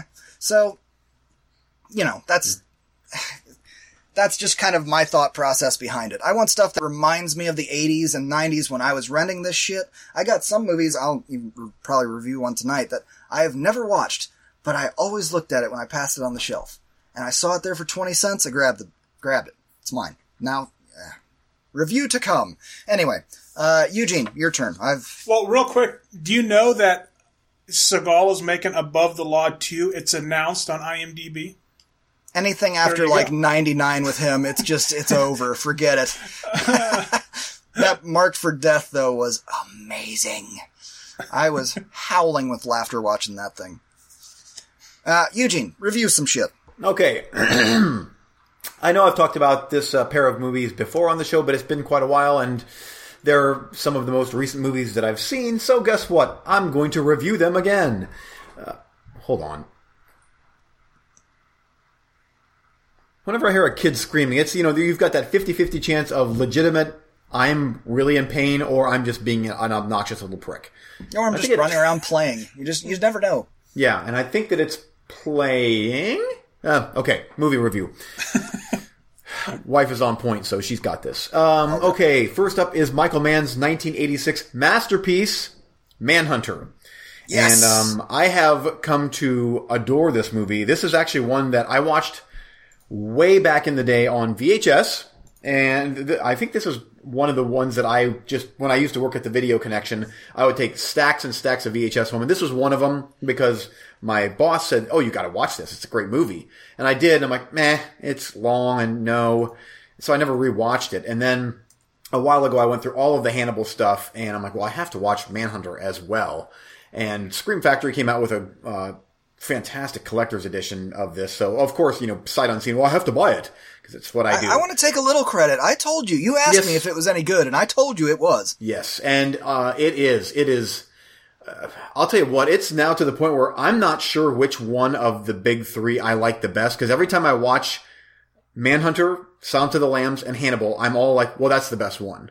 Uh, and uh, Manhunter, I've just finished it up, and I'm like, "Well, that's that's the best one of the bunch." But you know, a week ago I watched Silence of the Lambs, which I'll get into that. Um, and I'm like, well, that's the best one. And I guarantee I'm going to watch Hannibal here soon, and it'll be like, oh, yep, that's the one. But I, I, I know the struggle. I don't want to interrupt you too much, but you know how I think of it? That is the best version of an 80s Hannibal movie ever. It's perfect 80s. oh, it is in the best is- way possible. And Silence of the Lambs, that is the best version of a 90s version of a Hannibal movie ever. And then Hannibal. Next up, Hannibal. And that is the best version of like early aughts filmmaking. That was early aughts, right? Wasn't it? Uh, yes, like yes, it 2001 was. or something, 2002. Uh, that is the best version of it. They both, all three of those represent their time of filmmaking so well. And Yeah. yet it's just intertwined with that Hannibal shit. Anyway, that's, I, that's why they're all kind of like even for me. It's hard for me to pick a favorite. And you know, uh, for what it's worth, I know I'm not a big fan of Brett Ratner at all, but I will say that Red Dragon is a, a very good movie, but it it pales in comparison to Manhunter. Pales in comparison, uh, uh, like a- across the board. At the risk of being kicked off the show for like the fourth time this episode, I've never seen Manhunter. Goodbye, Stephen. Goodbye. it was nice talking to you. I'm Eugene Weaver. Thanks for listening. oh no, we're going to keep going with the show. He's just done. See you guys. Stephen, you really need to get on that. This I- this I is know. a great movie. E- Everything about no it. excuses. Uh, even even uh, the uh, William Petersen again. This is balls hanging out. William Petersen from Live and Die in L.A. Um, but everything about this movie, Brian Cox as Dr. Hannibal Lecter, while everybody associates Hannibal with, you know, I'm drawing a blank now. The other guy, Anthony Hopkins. Anthony Hopkins. Everybody associates Anthony Hopkins with that character, but Brian Cox, in the very few scenes he's in in this, is I think darn not as creepy, but real close to being uh, as creepy as uh, I forget his name again. Anthony Hopkins, but you have to give it to Cox because he was the first to do it and he set the bar. Yes, yes, he did. And Tom Noonan, I love Tom Noonan. Tom Noonan is just oh, he's so creepy. He just everything he's in. He's just creepy. He's the drug pusher in RoboCop 2. He's creepy in that. He's the Satan worshipping grandpa type guy in House of the Devil. He's cre- he's just creepy. And in here, he's I don't know why something about him is like he's not really like this big strong dude like um Voldemort from Red Dragon. Like that like he was a big hulking killer in Red Dragon. This this take on uh, on uh, Dolarhyde is much more like he's just a tall, lanky, kind of weird looking dude. But it's like every scene he's in, you're I'm like I would be legitimately scared of this man. Like he looks like he's killed some people, and man, is it such a great movie. The score, and this is I know I'm an '80s guy, but across the board, this is just a perfect example of a perfect 80s movie. Like I, I cannot find any fault in this movie at all. I, I give it five out of five stars. I love it that much. I think it's because of his quiet delivery and because could of his his way he feel. He seems like he's uh he handles things softly, if that makes sense. The way that he carries himself in that movie, because he's so big that it, you wouldn't expect that from him. Or, or you we're used to seeing the villains in the movie being psycho crazy, and he's just more just very soft spoken. But he Yes. looks like he could overpower you in a second. Yeah, and and Ralph Fiennes in Red Dragon, he he himself is really good in the movie, and he fit that movie really well. I like the tattoo, and he was like more of a sinister. I don't know. It was like more of a a slasher movie type villain, whereas this one here was like that dude. He seems like a real like he would be. This is a real killer in real life, and that was what made that so effective. And even uh, the Lecter character in this one was obviously more understated than what you see in Silence of the Lambs and all the other ones. Uh, but it works. It works so good for this. And Steve, you got to watch this movie. It's it's fantastic movie. Okay, and um, to go along with that, I'm just going to real quick talk about Silence of the Lambs again because I did watch the uh, Criterion Blu-ray of this. Um, I mean, it's a masterpiece as well. And if uh, if I would have watched this last night, then this would be the best Hannibal movie. But it is, it's flawless. I, there's not one thing I can think of in this movie that I didn't like. Uh, Jodie Foster, which she's not my favorite actress, but she's so good in this movie. Scott Glenn is so good in this movie, uh, and I I'm not sure about you guys, uh, but uh, the killer in this one, I think that I would dare say he's probably my favorite villain in all of the series. Would you guys agree? I, I haven't Buffalo seen the other Bill? ones in so long. Yeah, I think he's the creepiest. Just be- again because of his delivery. You know, can you help me move this couch? Oh, he's so. ugh. And that, And I mean, that's he's building a woman suit for, for, for fuck's sake. I mean, That'll do it. what is his name? Um, Bill, Wild Bill? yeah, but in the in the movie, um, the actor. yeah. Anyway, I'm drawing a blank, but he's ugh, that so good. And Roger Corman is in this, so extra props for the movie uh, because Roger Corman. There you go. Now, did you ever finish the TV show Hannibal? I did. I watched all of that. Uh, first season, great. Second season, meh. Third season sucked. That's at least my my humble opinion. I it got pretentious real fast. At least for me, it did. I know that there's lots of Hannibal fans out there, uh, and it, man, that first season, I'm like, this is great television. And then halfway through season two, I'm like. Uh, and third season, I'm like, this is officially a chore. Now, who? How would you rank the three Hannibal actors? Mads Mikkelsen, uh, Hopkins, and um, uh, Cox. Um, I I think probably Hopkins for the win, just uh, just because he's been in so many of them, and he's just it's so such an iconic role. Uh, and I really like Mads Mikkelsen, but I think I'm so used to Hopkins and even uh, Brian Cox because they they kind of sort of look the same as far as you know the slicked back hair and you know kind of frumpy and just pasty. I don't know. They kind of look the same. And then you get Mads Mikkelsen, who's I'm like, what? He's you know kind of a you know built, good looking dude, and it didn't quite. That's not how I've always envisioned Hannibal. And I know that this took place before the movies, but it's still mm, I. Uh, Mads Mikkelsen is a great actor, but I, I don't know. I'm so used to the other ones that it kind of was a bit weird for me. Have you That watched Ted? Levine, by the way. Ted Levine, yes, there you go. His best role, and I everything he's in, I, I like everything that he's in, or I like him and everything he's in, uh, just because I associate him with the creepy dude from Silence of the Lambs. And I will say, by the way, one last thing about this is uh, I always go back to transfers, and I, I watched this movie in the theater, and then I watched it on VHS, and then I watched it on DVD, and then the original Blu-ray.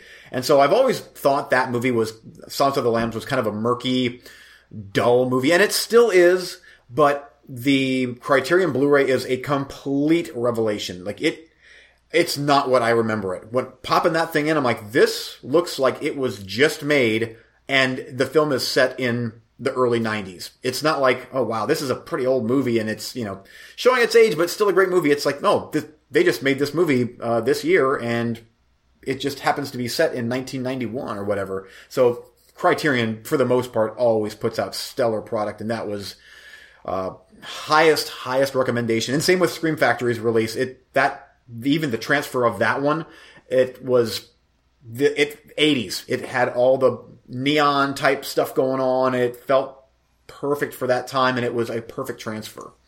So I'm expecting Manhunter. I have the Anchor Bay double disc special edition DVD. Hmm. Which, yeah, that's good enough for me. I'm happy. That, Huh? That's a great DVD transfer. I'm expecting Hannibal eventually will probably get a really good restoration because the Blu-ray that I have of that is, um, it's one of those where you'd watch it and you're like, wow, that's a really, really good upscaled DVD because the quality on that, even the first time I watched it on Blu-ray, I'm like, oh, that's an old transfer and it's, it's I high that. Oh, I do. Me too. It's like, it's super standard definition DVD and I'm like, come on. Could- but someone eventually, that movie's got a high enough profile that some studio will release that in, you know, a deluxe remastered version. And I Eugene will will buy buy it. Yep. Yes, and I, will borrow it. Yes. yeah. And by the way, uh, yeah, Manhunter and uh, of the Lambs are, you know, it, they're yours to borrow if you want. Steve, eh, but you, we're good. Uh, Steve, you have enough. See you guys. You have, you have enough. You have enough strikes no, on no. this You show don't that get I'm to like, quit the show. We throw you off the show. no, both of you guys have uh, have open opportunity to borrow this to borrow the. Oh, okay, it's I've rambled on too long. To borrow the movies, I'm getting. Uh, by the way, uh, real quick timeout. You guys can keep going. I've got a quick say goodnight to the boys. So Oh, we'll just take a, we'll take a break. We'll wait. okay, It's, it's eight twenty. We got time. I want to do one more round. Oh, oh man. And I was going to ask you, do you you have a sound bar for your TV? Yeah, for in the living room. What kind do you have? I need to get one for my TV because I I don't have any surround sound. I just I need something to give it some oomph. I don't know if you what Uh, you have or what you would recommend. I, I I'm not sure of what oh, I, I'd have to go look and see what the actual name brand is. I because I was hooking my family up with them. I was getting them at uh, Sam's Club. They were on sale. Uh, and from my little experience with them, here is what my advice to you: don't go with the cheapest thing, and Yeah. don't go with the third most expensive thing. Go with the one that's just like one or two up from the cheapest thing. I, I would recommend spending like 150 bucks and get uh, the sound bar and a subwoofer, one that has you know a decent amount of kick, and it sounds pretty damn great. But I I moved my uh, seven one sound system into this tiny man closet that I call an office because it just with the kids and the wires and speakers are always getting knocked off of shit, and it just I just couldn't have it in the living room anymore. Know. And uh, in here, I mean, I'm missing two of the speakers because seven one you have double the amount of surround speakers, and I can't physically do that in this space. So it's just it's kind of like a very fancy five one, but confined to this tiny little room. It's like a theater, like you can't even believe because this subwoofer is built for. I got I got this subwoofer from Eugene. I mean this this was in his theater room, and it is now in a room that is about uh, six by ten. Yeah. Because I'm actually in a little itty bitty tiny room here too. So The sound, Any- like the sound bar in the living room with the subwoofer, eh, I've been really impressed with how it sounds. I mean, it's Yeah. pretty good. All, all I can say is you want to be at about that hundred fifty dollar range. That's that's where you're, you know, and and go on like Amazon or whatever and and look at product reviews. That's usually the best way to do it. You're going to get some extremes on both ends of it, but if you find one that has like a shitload of reviews and it's like the vast majority of them are four and a half stars, it's probably going to be a pretty good thing. Yeah, that's kind of. I was just yeah, I was on Amazon. I was just looking through and usually just go with whatever's best rate, you know, highest rate or whatever. But I just didn't know what you had bought or what you would recommend there. So I mean, it's a it's a sound bar. I wouldn't go crazy. I mean, you can go crazy on them, but it's like if you're going to go crazy on them, why don't you? Then you might as well just get a sound system. my my collection, you got because you guys were talking about collections and DVD or you know your most valuable stuff. I'm I was almost like I'm glad I wasn't on that show because I would have I got nothing. I I mean I've got I think my total Blu-ray collection is like maybe five movies.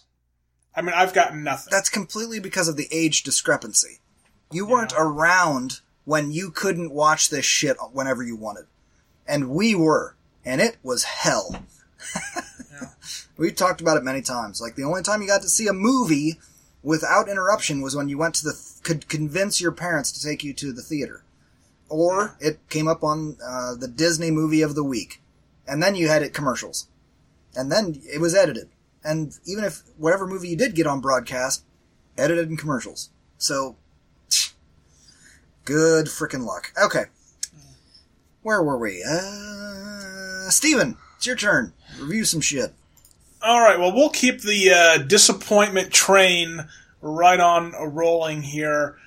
Um, but unlike the Black Panther and um, Annihilation, which I, I gave those movies still a thumbs up, this one here I'm giving a thumbs down. And I am, if you look at the reviews online, I am in the huge minority in this movie. Um, and that is the Florida Project. What?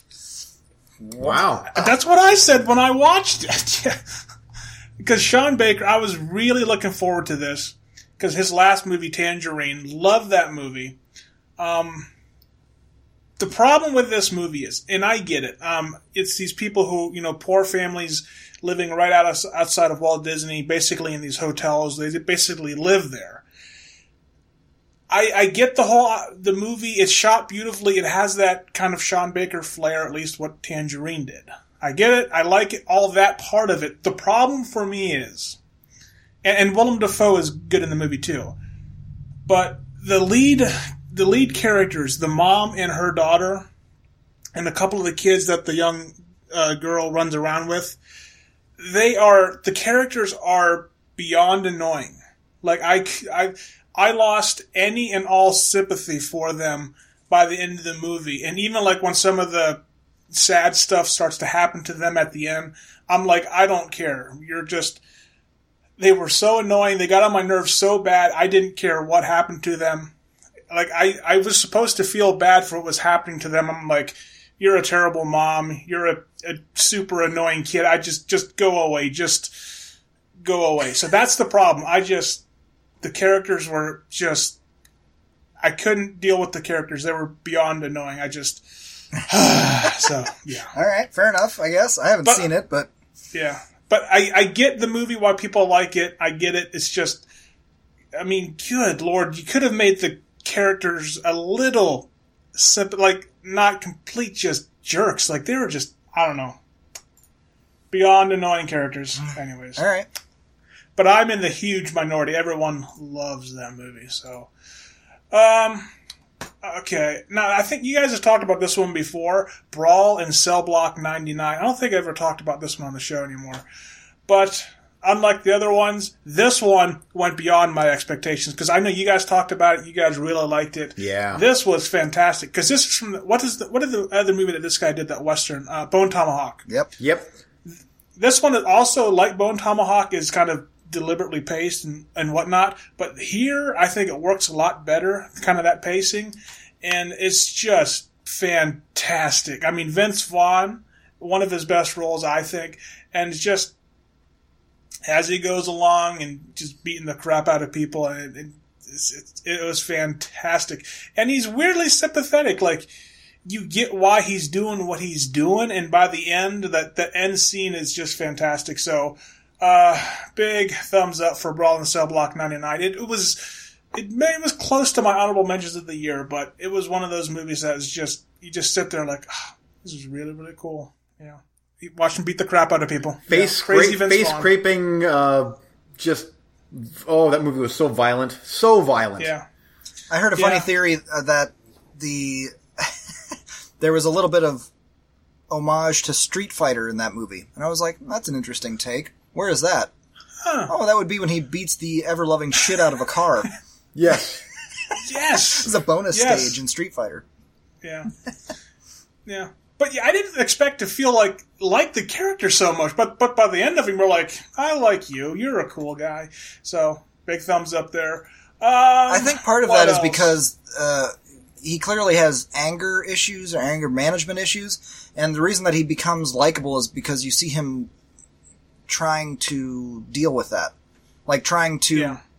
suppress it, and then Yeah. when he gets to the point where he's like, "Oh, fuck suppressing it," uh, you're like, "Go, go nuts, go nuts, man!" Yeah. And wow, And the guy, like, like at the beginning, like he works on his relationship. Like I expected him to go in at the beginning and like beat the crap out of it. Was his wife or his girlfriend, whatever?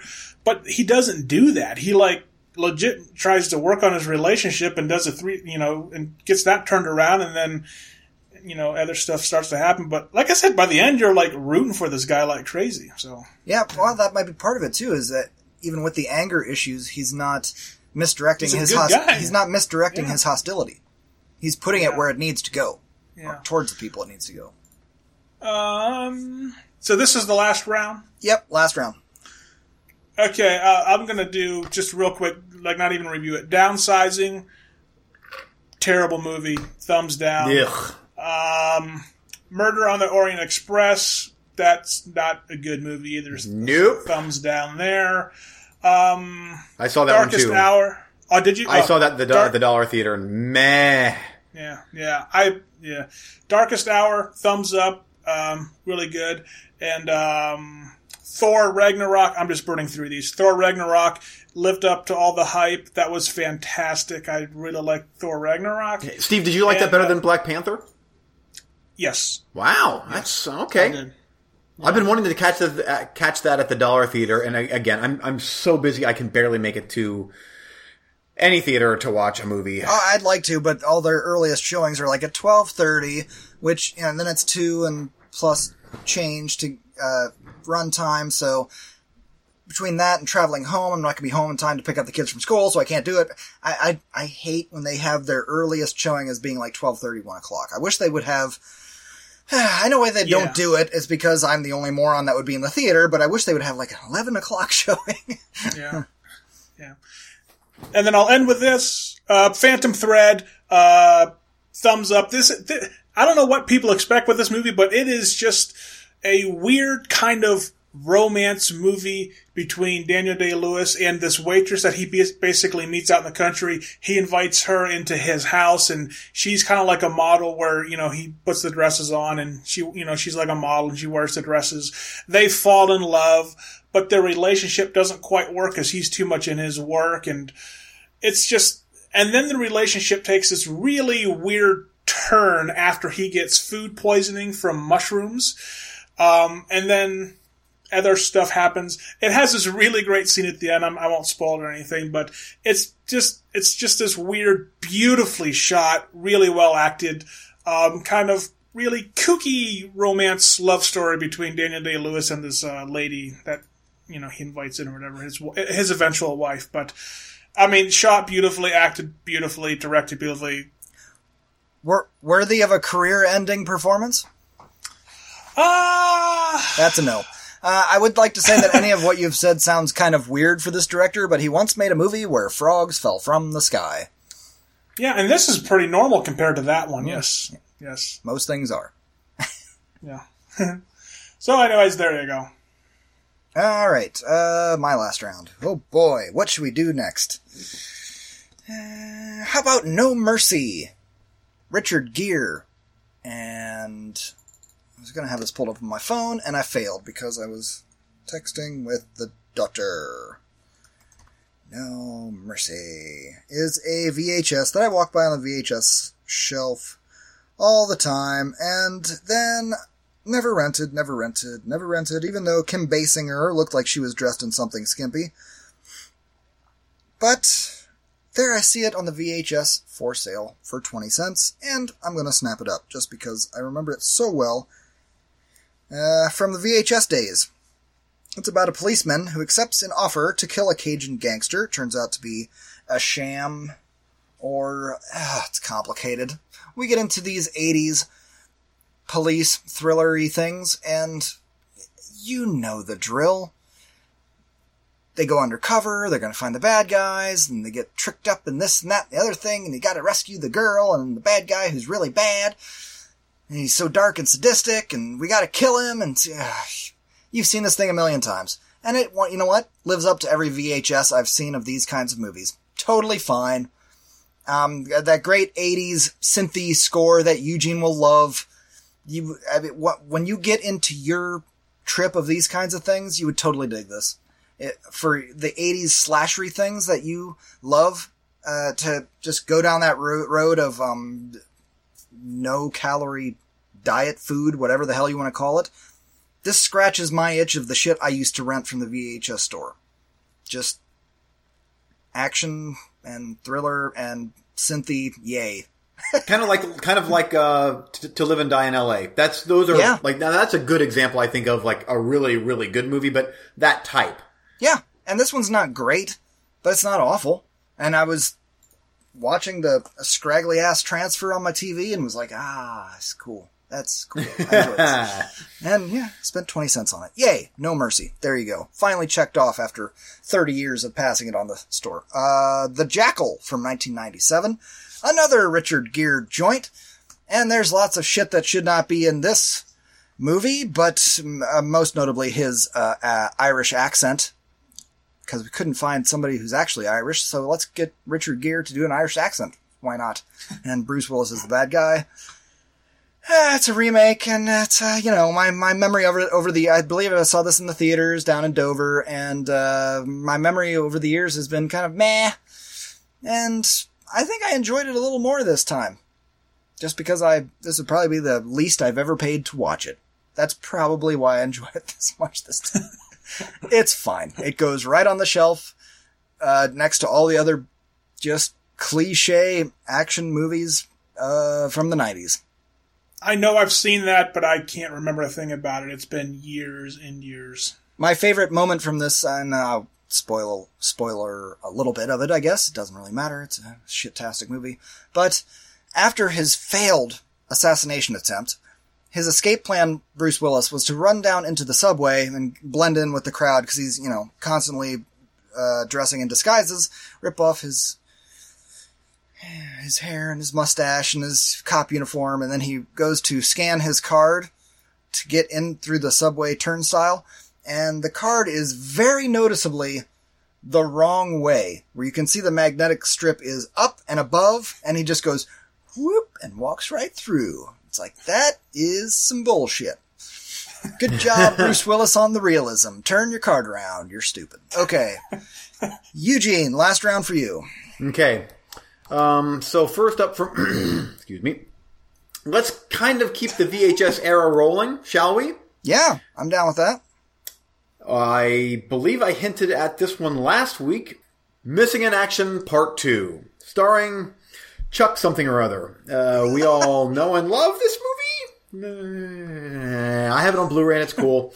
I've watched it a million times and I always seem to, when it's done, I'm like, I, when I start the movie, I'm like, oh, this is so cool. Like they're all jumping out of a down helicopter and it, you know, they, they freeze on every character as they're leaping out of the helicopter and, uh, missing in, uh, they say, they say the name Braddock, missing in action, you know, like it, in the most canon of ways. And I'm like, oh, this is gonna kick so much ass. And then it keeps going, and and the acting starts, and then every time that um, what's his name, Colonel Yin, uh, which the character actor, whenever you see him, you're like, oh, it's the bad guy, it's the bad Asian guy that is in. He's in so many of these '80s movies, and he's a great bad guy. And whenever he's on screen, it's like, yeah, he's a good bad guy. And then we go to all of the other sad sacks that are, you know, trapped in the camp and Norris doing Norrisy things and Norrisy escape, escapes and uh, biting the head off of a rat because, uh, but it was still good. I liked it. Um, Nothing in your your review would uh, indicate that. yeah, I, yeah, but when it was done, I'm like, oh, that was kind of forgettable. And then, um, so of course, now what's on my stack? Like, literally, what am I watching? In about 20 minutes from now, what am I watching? Oh, you're a Braddock three mission. yeah. Oh, close. Missing, missing in action, part one. So I had to start with, the, so I had to start with part two because part two is the beginning. Part two is where he goes back to rescue the whatever. Yeah. I- I- the, the the best part about this, see, the reason that you're not getting um, total fulfillment out of this is because you're probably watching these on some imported Blu-ray. No, they're on legitimate. They're on like a cheap. Eh, whatever. They're like cost me all five or six bucks. They're not like high. Even there, five or six bucks. Me, twenty cents. Yeah, and it's like now that was worth the money. Yeah, because this I'm like six dollars. Uh, yeah, Yeah, it's- no, no. Have Arrow drop this on Blu-ray for about thirty bucks, and then I might be like, that movie kicks ass. um, but yeah, missing in action part one, uh, directed by Joseph Zito, is probably going to happen tonight. And I will say, Joseph Zito, he immediately gets a star plus. Uh, whatever this movie is, just because he directed Friday the Thirteenth, the final chapter, and The Prowler. So those are awesome movies, and I have a feeling that this movie is going to be very meh. But like, ah, it's from the guy that directed the guy. It's from the guy that directed uh, Crispin Glover Dancing Weird. So it's uh, immediate, immediate one star plus. I, I, that, I really look forward to your review of Message from the King then, because if, if, if that's the way that works. Yeah, yeah. Okay. I should watch these again because th- this was prime time Miller family viewing when I was a kid. Man, a lot of Chuck Norris. Yeah, it's. I mean, it's okay. I mean, com- considering what I watched and reviewed last episode, that was scraping the rim. Um, Next, next. um, next up, well, let's just keep going with the uh, war stuff, and I'll I'll finish up my review of Hamburger Hill because I fell asleep the You first time I it? watched it. I did finish it, yes. Wow. Uh, and actually, I, I watched it uh, like I wake up generally at five thirty in the morning. I'm like, well, what should I watch? And I'm like, well, might as well might as well finish Hamburger Hill this this morning. So nothing sets your day out on a certain course than watching Hamburger Hill at about five forty five a.m. Who does um, that? It's like I want the Disney music, and you're waking up and birds are chirping. You're like, ah, I feel like being depressed for the rest of the day. Yeah, and yeah, when it was done, I'm like, daggone, that was heavy, heavy stuff. Huh, it's eight o'clock now. What? Let's attack the day. Yep, but but I I I I think Eric that you would agree with me that it is a well-made movie. I know you probably haven't watched it in many years, but it is a well-made movie. It's very effective. In fact, it's one of those where it's almost too effective because it's it's just so it's so gut wrenching. And like Saving Private Ryan is a it's a that's a good example of a gut wrenching movie that that's still like it's still a fantastic movie. This one here, it's still it's really well made, but it's so heavy and it's not quite that well made. So it's like, oh my lord, this is just depressing. Ugh. The argument could be made though that it's an this is 80s, right? Yeah, It's an 80s version of that, like uh, of that tone at least. It's Yeah. I agree, it's very well made. I have n- no complaints about it on any technical anything. It just the story and it's sticking to the I guess the true life story supposedly yeah, is so depressing and and harsh that it's hard to view it as entertainment. Yeah. And much like Private Ryan, like you actually get to know a lot of the characters in here, where it's not just random uh, military dudes getting getting waxed on the battlefield. This is like you actually do get to know these characters, and you're like, oh man, like I kind of was invested in this character a little bit, and now his face is shot off. Happy times. Good morning. I think I'll make some pancakes. Morning, yeah. kids. Confession time again. Haven't seen. Goodbye, Hamburger Steven. Goodbye. It's just we're done. Um, okay, okay. And last but not least, here's my last review, then I'm done. I'm finally going to review Hellraiser Judgment. yes. Uh, so I was looking forward to watching this movie after the trailer and after reading some reviews, or after reading some uh, interviews with the director, who who genuinely seems like a huge Hellraiser fan, and he obviously is from watching the movie because they had what is very obvious a low budget, but it is a good movie for what it is. Uh, there is there's some great parts in it, uh, and then there is some obvious very low budgety like they are a lot of scenes happening in a room that go on for pretty long. I'm like, okay, cops talking. Let's move on to the next scene. But then they sprinkle in enough cool stuff to where it's like they really pushed the budget and the fact that it felt like they were really trying to make a good Hellraiser movie shines through its low budget. It's it's not perfect by a long shot. In the end, it's almost like it's almost like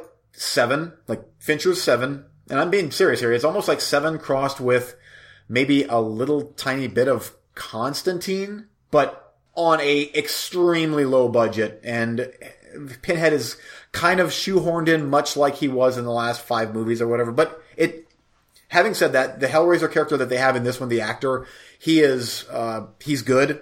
And he actually, I'm like, boy, actually, they got a guy that looks quite a bit like Doug Bradley, which was a plus.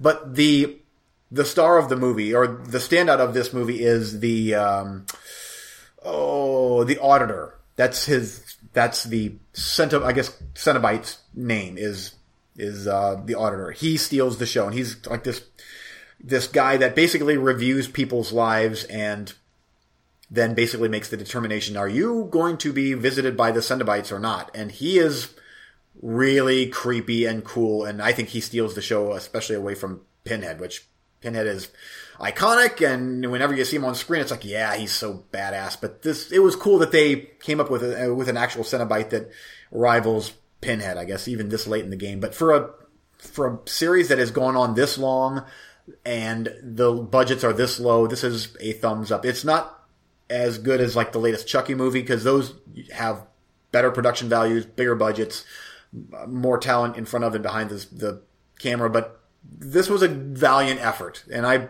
give it props for that. I, I think you should watch this sometime just to cross it off the list. I will. I will. And if, and really, if you're gonna try and rival the terror that is Pinhead, it should be somebody tax related. Yeah, because it, it, his character really worked cool. At first, I'm like, "Is what is this?" And then when they the by the way, the opening scene of the movie is the best part of the whole movie. It was great, and it was like you guys spent a pretty penny on this, didn't you? Yeah, they did because sprinkled throughout is some other cool stuff, but nothing tops that uh, really cool beginning. There you go. Hellraiser right. Judgment. All right, I'll give it a watch. I was waiting for your uh, yeah. review of it. It's a harmless hour and 20. It's not long. Okay. It doesn't sound like the out and out hate you had for the previous entry the first time around. Yeah, but I kind of came. I mean, that one's really bad. But oh, you I, came around on it, but that was a shocker to me uh, because yeah. we both really hated it. Yeah. Did you watch Revelations? Or was that the one before this one? The one before this one was uh, Revelations. The one that it yeah. looks like home video. I mean, it's yeah. I watched it. I, I think I oh, fast forwarded half of it. Yeah. Well, ah. we, I think we talked about it on the show. No, no, no. We talked about it on the show, and we both really hated it. And then, as usual, a year goes by and Eugene's like, yeah, it's a good movie. And I'm like, wait, what? And you're like, well, I watched it two or three more times and, eh, and then I'm like, ah, what's happening right now? Yeah. Uh, it's, so. it's, it's movie cigarettes. That's what it it's comes fine, down to. It's you, fine. I don't you, care, you smoke, but you smoke them enough and eventually it's like, you know, I kind of developed a taste for this. Well, you do, but you, and that's fine. You can like whatever the hell you want. I don't give a shit, but you can't be surprised when I have a reaction to your flippity flopping of after oh oh you didn't mention that you watched that two more times and now you like it. yeah. It, it happens. It's fine. It's it's yeah, and, and, of course now that I watch this one, I'm like, well, great. Now should I go through all the Hellraisers and no. There's no reason to do that. No, watch one, two, and that's uh, maybe that fourth or fifth one. Um, the one where they go through the past, present, future. No, the one where it's the cop Oh wait. oh yes, that was the Scott Derrickson one. That was good. Yeah, Inferno. that's good. Which one did you guys do the commentary track on? Hellworld. I watched that one and the first two, so I'm You're sort good. of good on the Hellraiser movies. I have to watch it because I'm too deep in the series. I'm committed at this point. Yeah, I have to finish, and I I will. I just wanted to hear your thoughts on it first. Steve, I honestly like. I would like for you to. I'd like for you to watch Hellraiser Revelations. Steve, did you catch is, that part where he went? I would like you. that that little that little hiccup right there means he's trying to fuck you bad. I know oh. that noise. It's like because I'm gonna sit back and laugh while you're texting me angry shit that I made you watch this movie. I, I, well, I'm looking at IMDb. It does have a whopping 2.8 out of 10 stars. That movie was made on a weekend. I'm, I'm pretty sure, I'm not joking. I think that Uh. ma- movie was made on a weekend. Like the director had a couple days to make it, or maybe a week at the most. I don't even think it was You're a week. reverse selling this movie. Like I no, was no, no, in, yeah, yeah, yeah, I know, but, but, but, but it's kind of a remake of sorts of part one, but in the most high school play-ish way possible. Wow, And it's just kind terrible. of funny. You're doing bad, so bad. They go to Why would I Tijuana. There's that. There's a Tijuana, but Tijuana is actually. I think you guys got your next commentary track. I think oh, you just oh, I would found so it. do that. I No. would. What's No, no, no. We did a Hellraiser. Moving on. Okay, according to Wiki, according to Wikipedia, Hellraiser Revolutions was shot over Revolutions? the course of or uh, Revelations or whatever. Uh, I can't talk either. Of, of course, over three weeks in Los in Los Angeles. ooh three weeks? Okay, well, So that's something. yeah, and it. um No, I'm going to let you hang out there. Tell me what something it is, please. Go on. uh, I'll wait right here. There. Are, I'm Eugene Weaver. That's going to do it for this episode. I am Eric Warner. I'm Stephen Miller. See ya. Bye. See ya.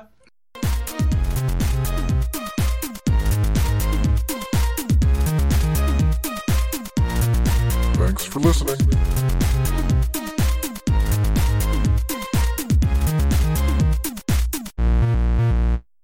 Thanks for listening to Movie Freaks. If you would like to get a hold of us, or drop us a line, or tell us you liked a review, or hated a review, or you disagree, or agree, or anything at all, you can get a hold of us at facebook.com backslash moviefreakspod. You can email us at moviefreakspod at yahoo.com. You can also follow us on the Twitter at moviefreakspod. Thanks for listening.